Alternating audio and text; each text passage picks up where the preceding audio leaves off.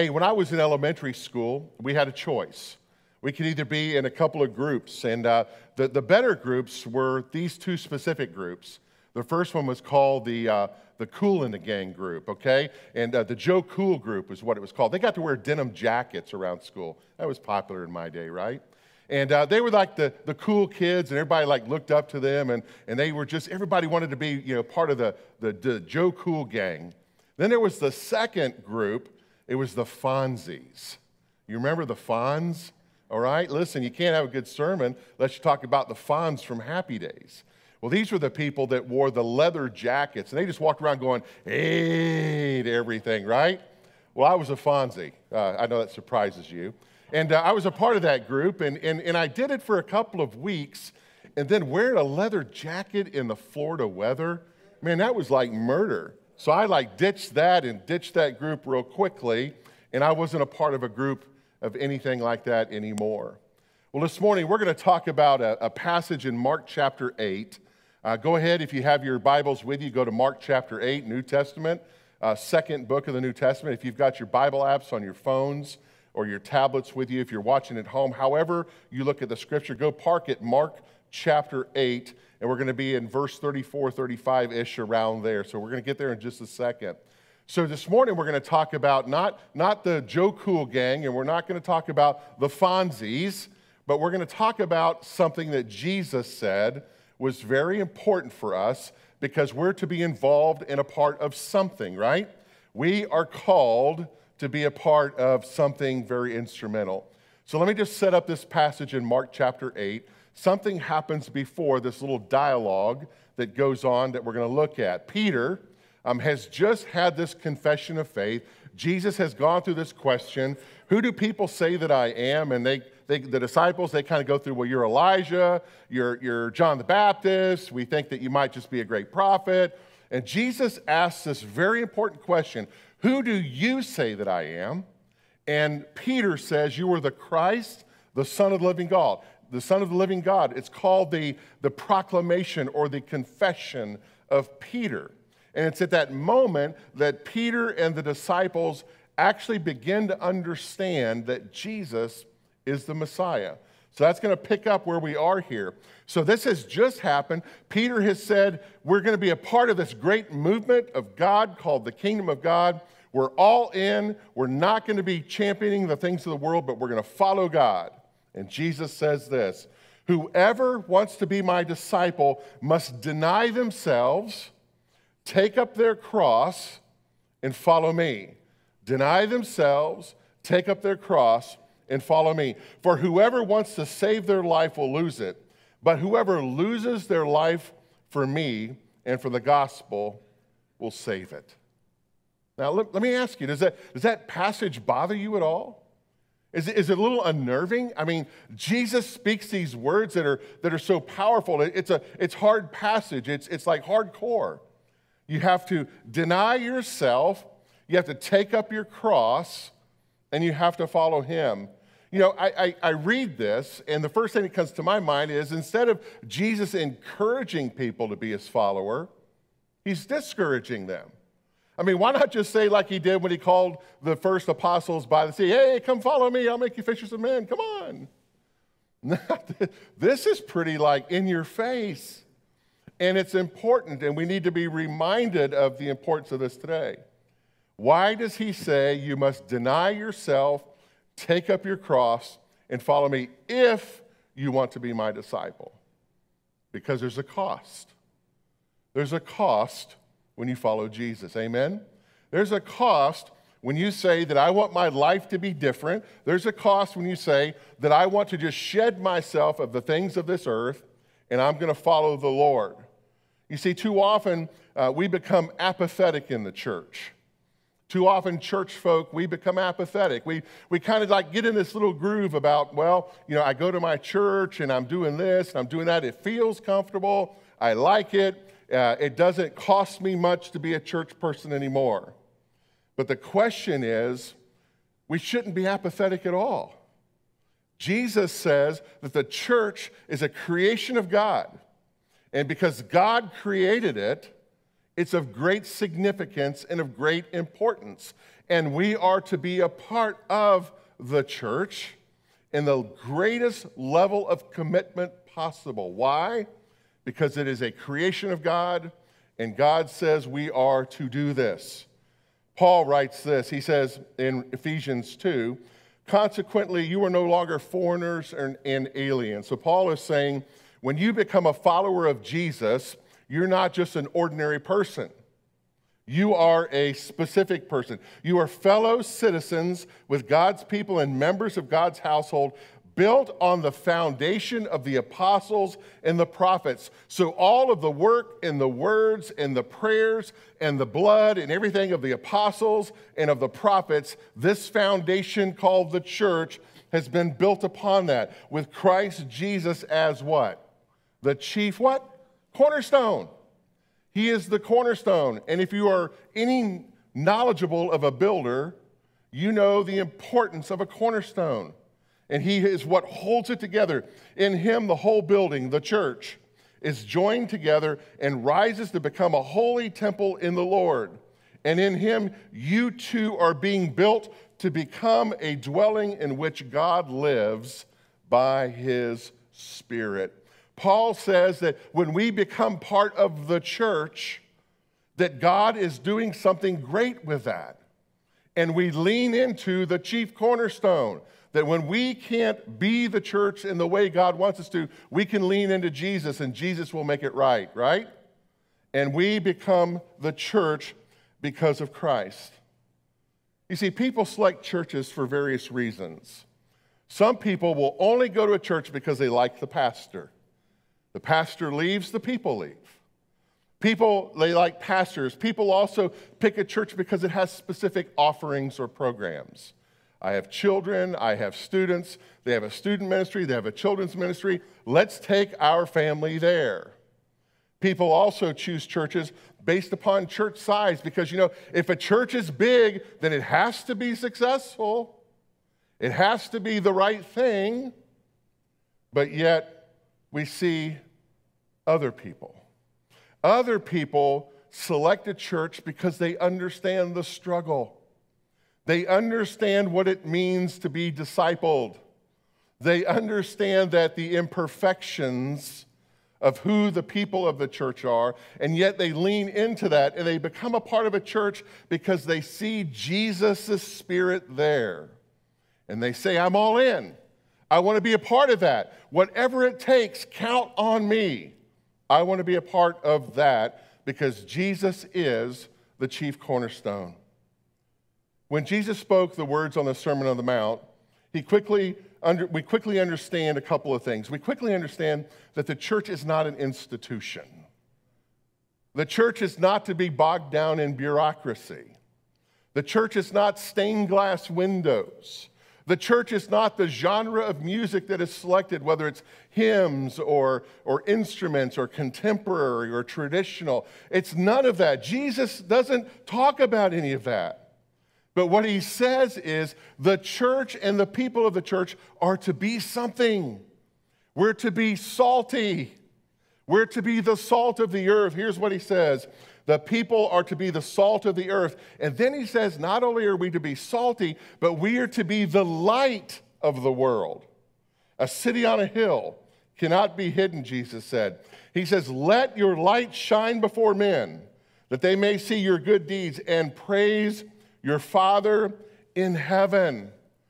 The question becomes as the church are we being lights? Are we being beacons? Are we being salty to add flavor that brings people to Jesus?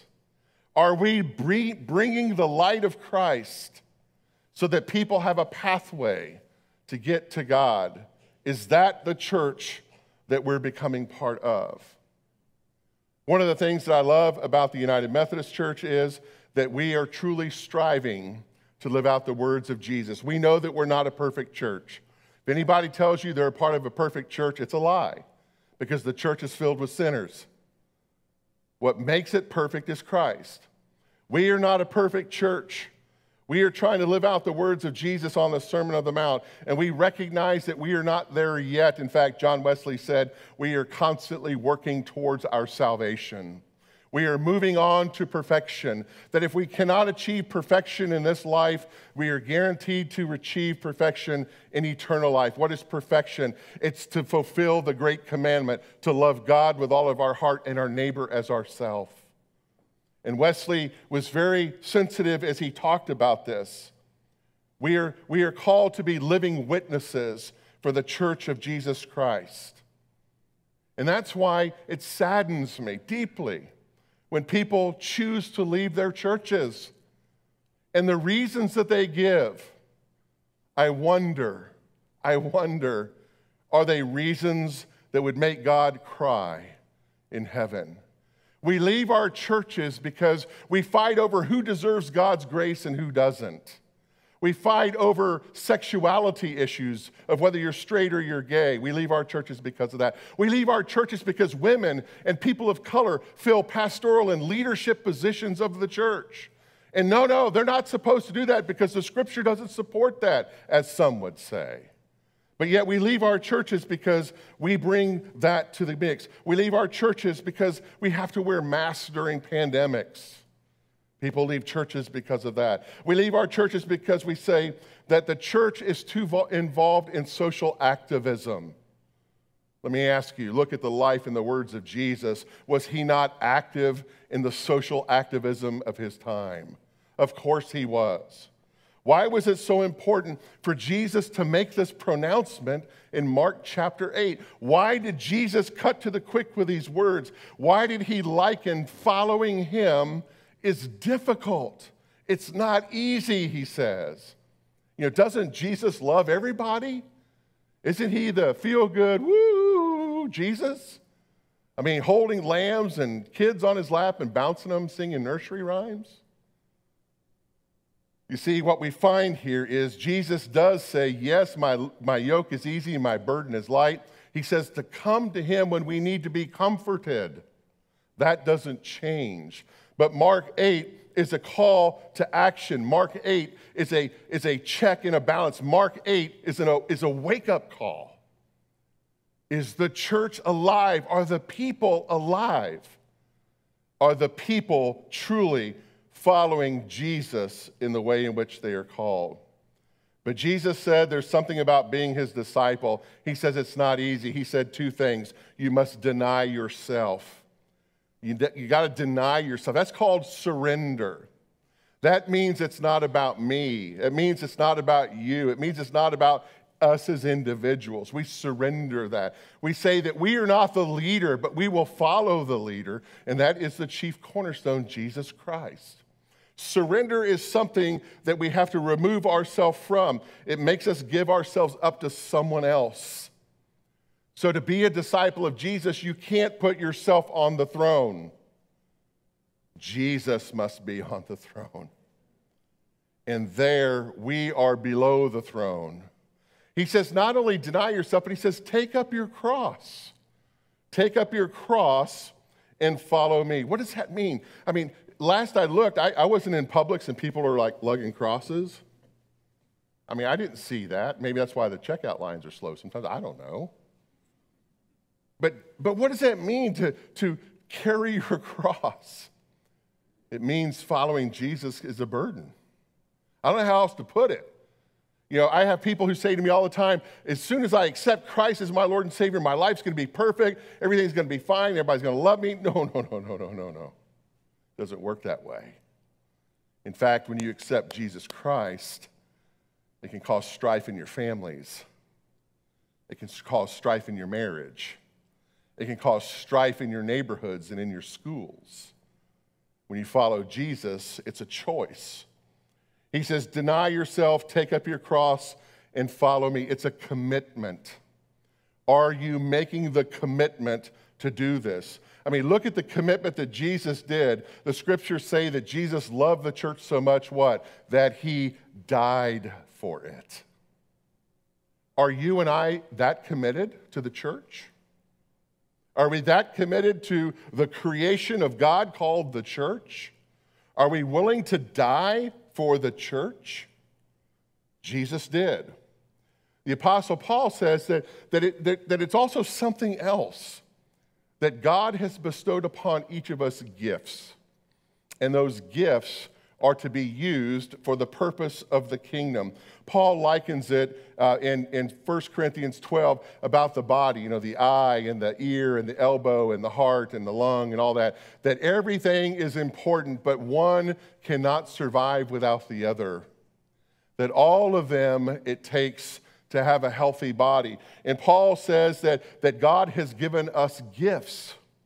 God has given us abilities and talents God has given us uh, all sorts of things. And the question becomes are we using those gifts given by God for the glorification of God through His church?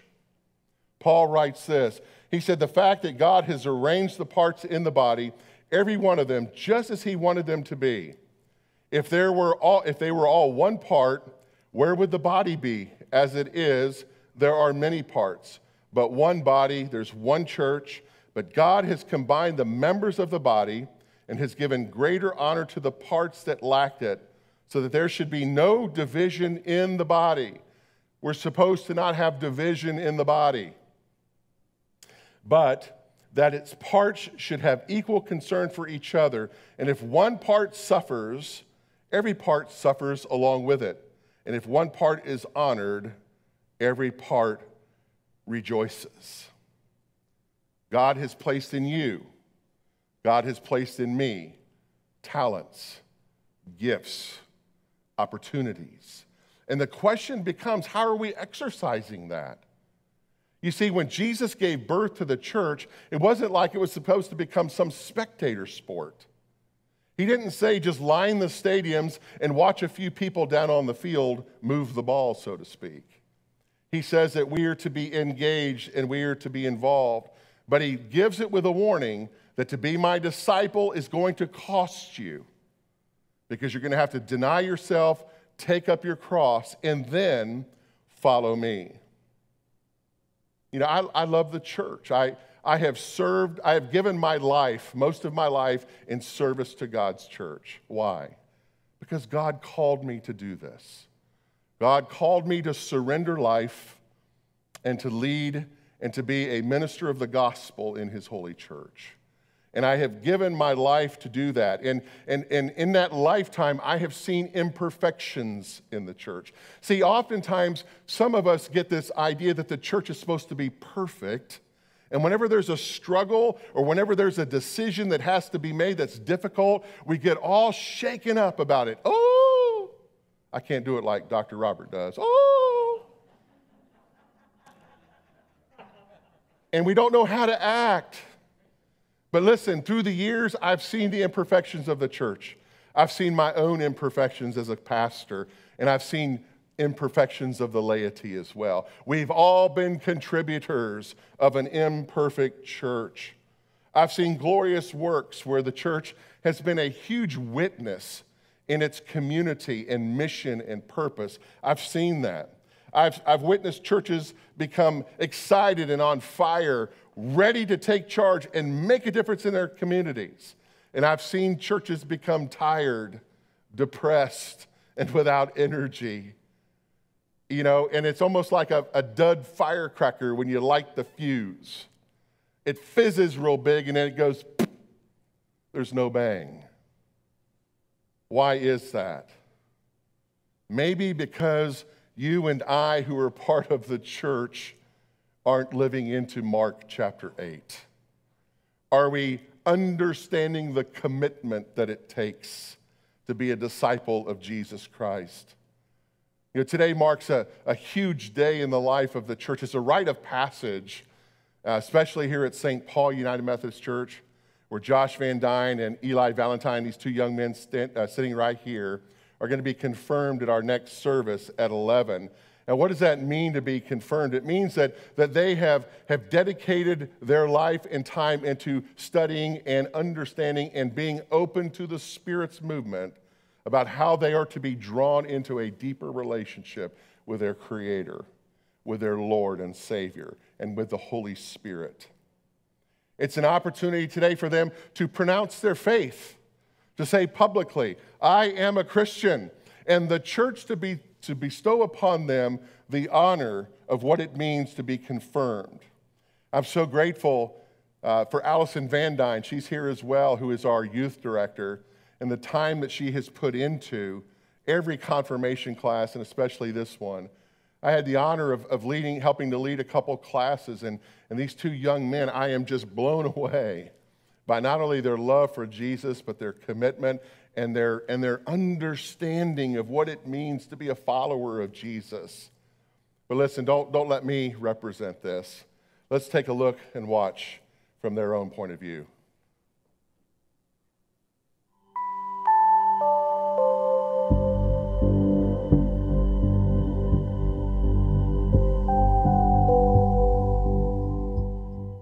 I'm Joshua Van Dyne. I'm 12 years old and I go to Clearwater Fundamental Middle School.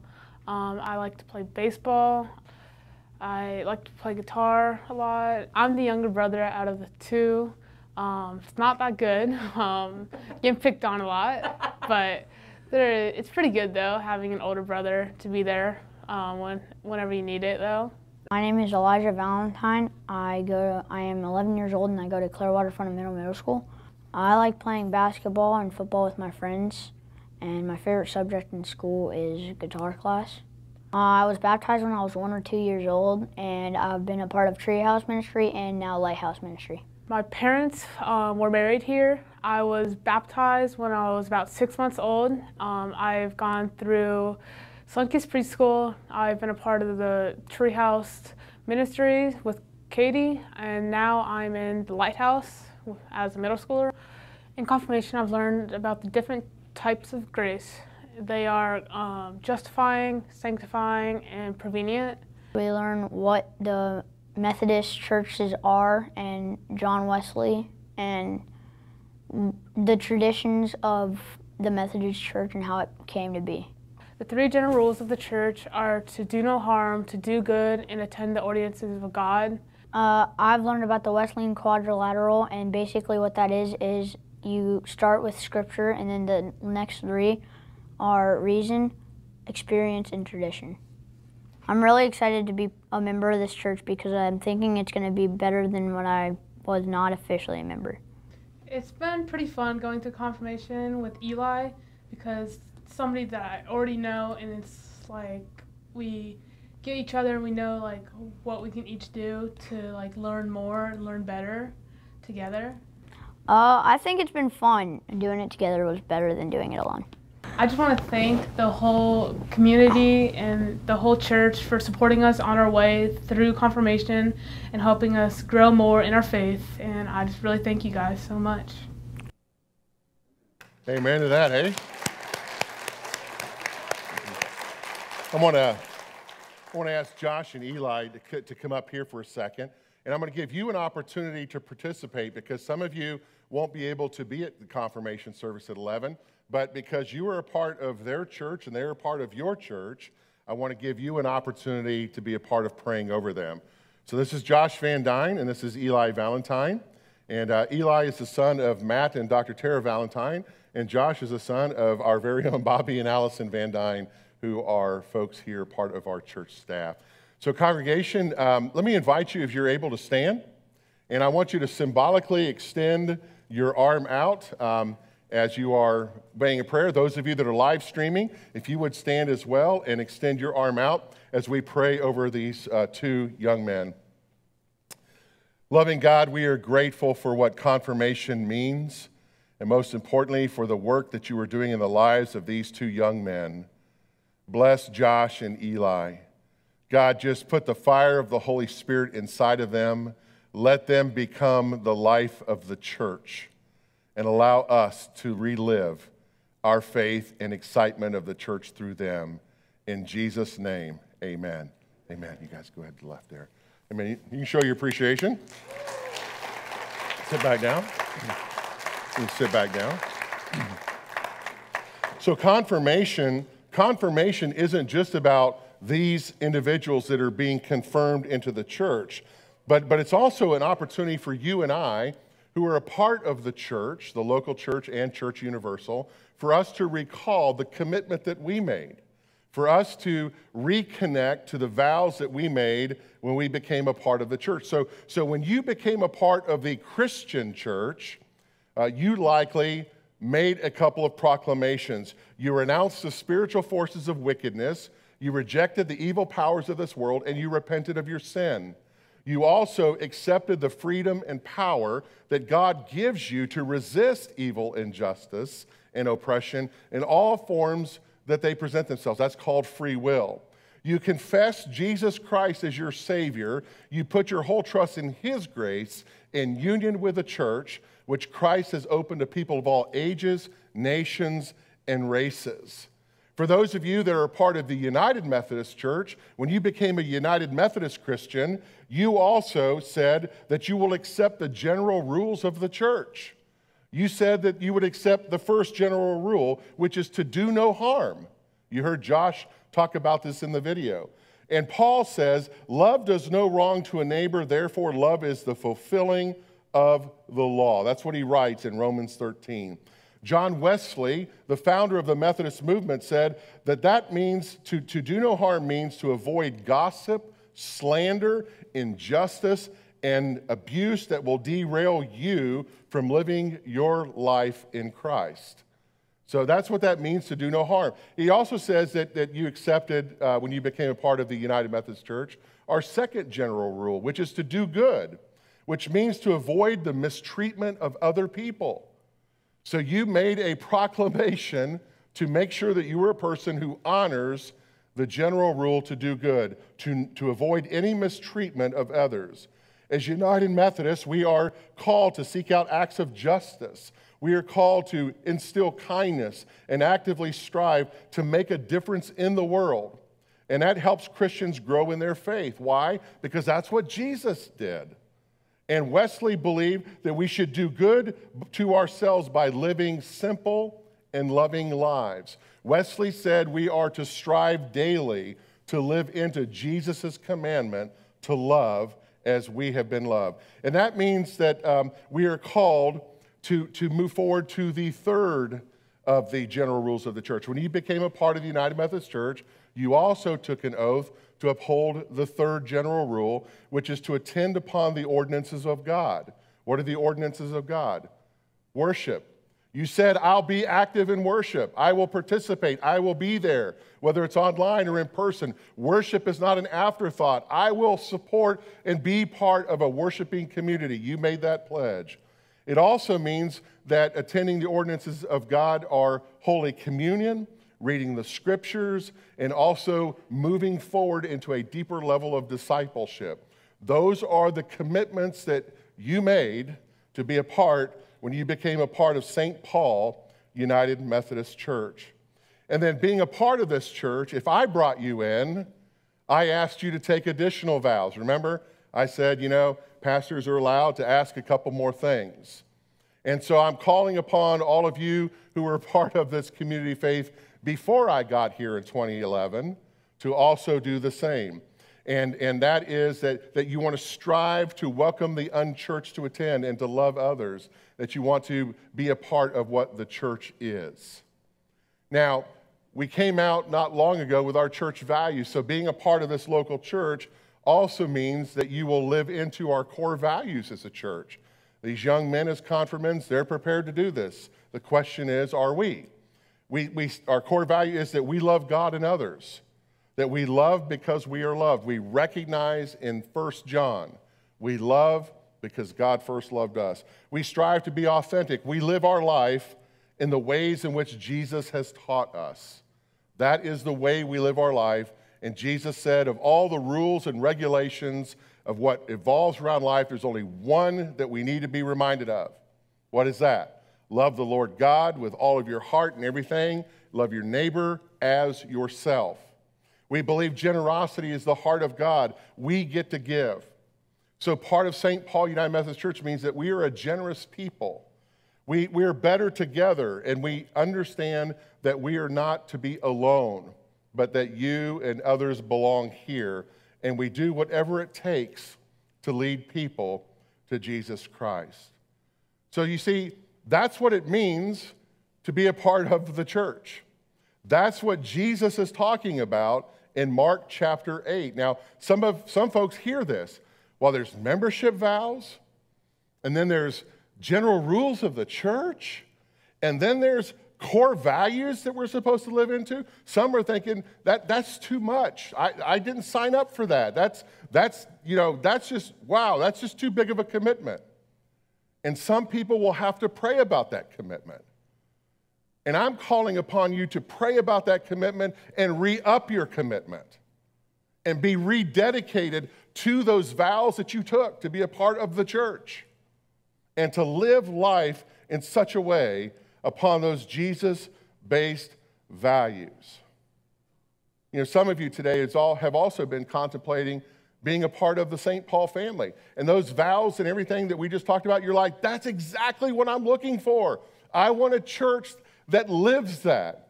So we're going to have an opportunity to offer another Discover St. Paul, which is a gathering with me, and we'll have an opportunity to talk about what it means to be a part of the local church and the Church Universal. And that's going to be held on Wednesday, the 16th of June, and it's going to be at 6:30. And we're going to ho- offer that as a hybrid. So that means that uh, it'll be a room here on campus that you can come be a part of if you want to talk about becoming a member of this church.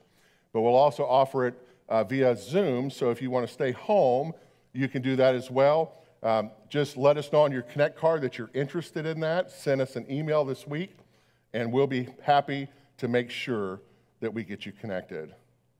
So let me ask you this morning Mark chapter 8, Jesus said, To be my disciple, you must deny yourself, take up your cross, and follow me.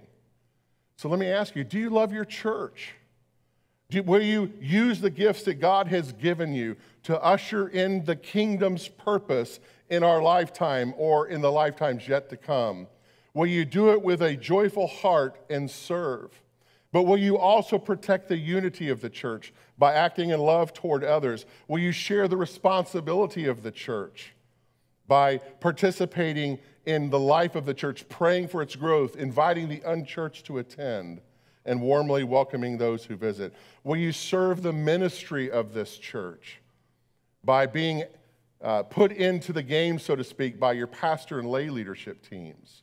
Will you serve Christ? Will you support the testimony of this church by attending faithfully, living a godly life, and by giving regularly? Let me ask you again do you love your church? Will you deny yourself, take up the cross, and follow Jesus? Jesus loved the church and he died for it. Will you?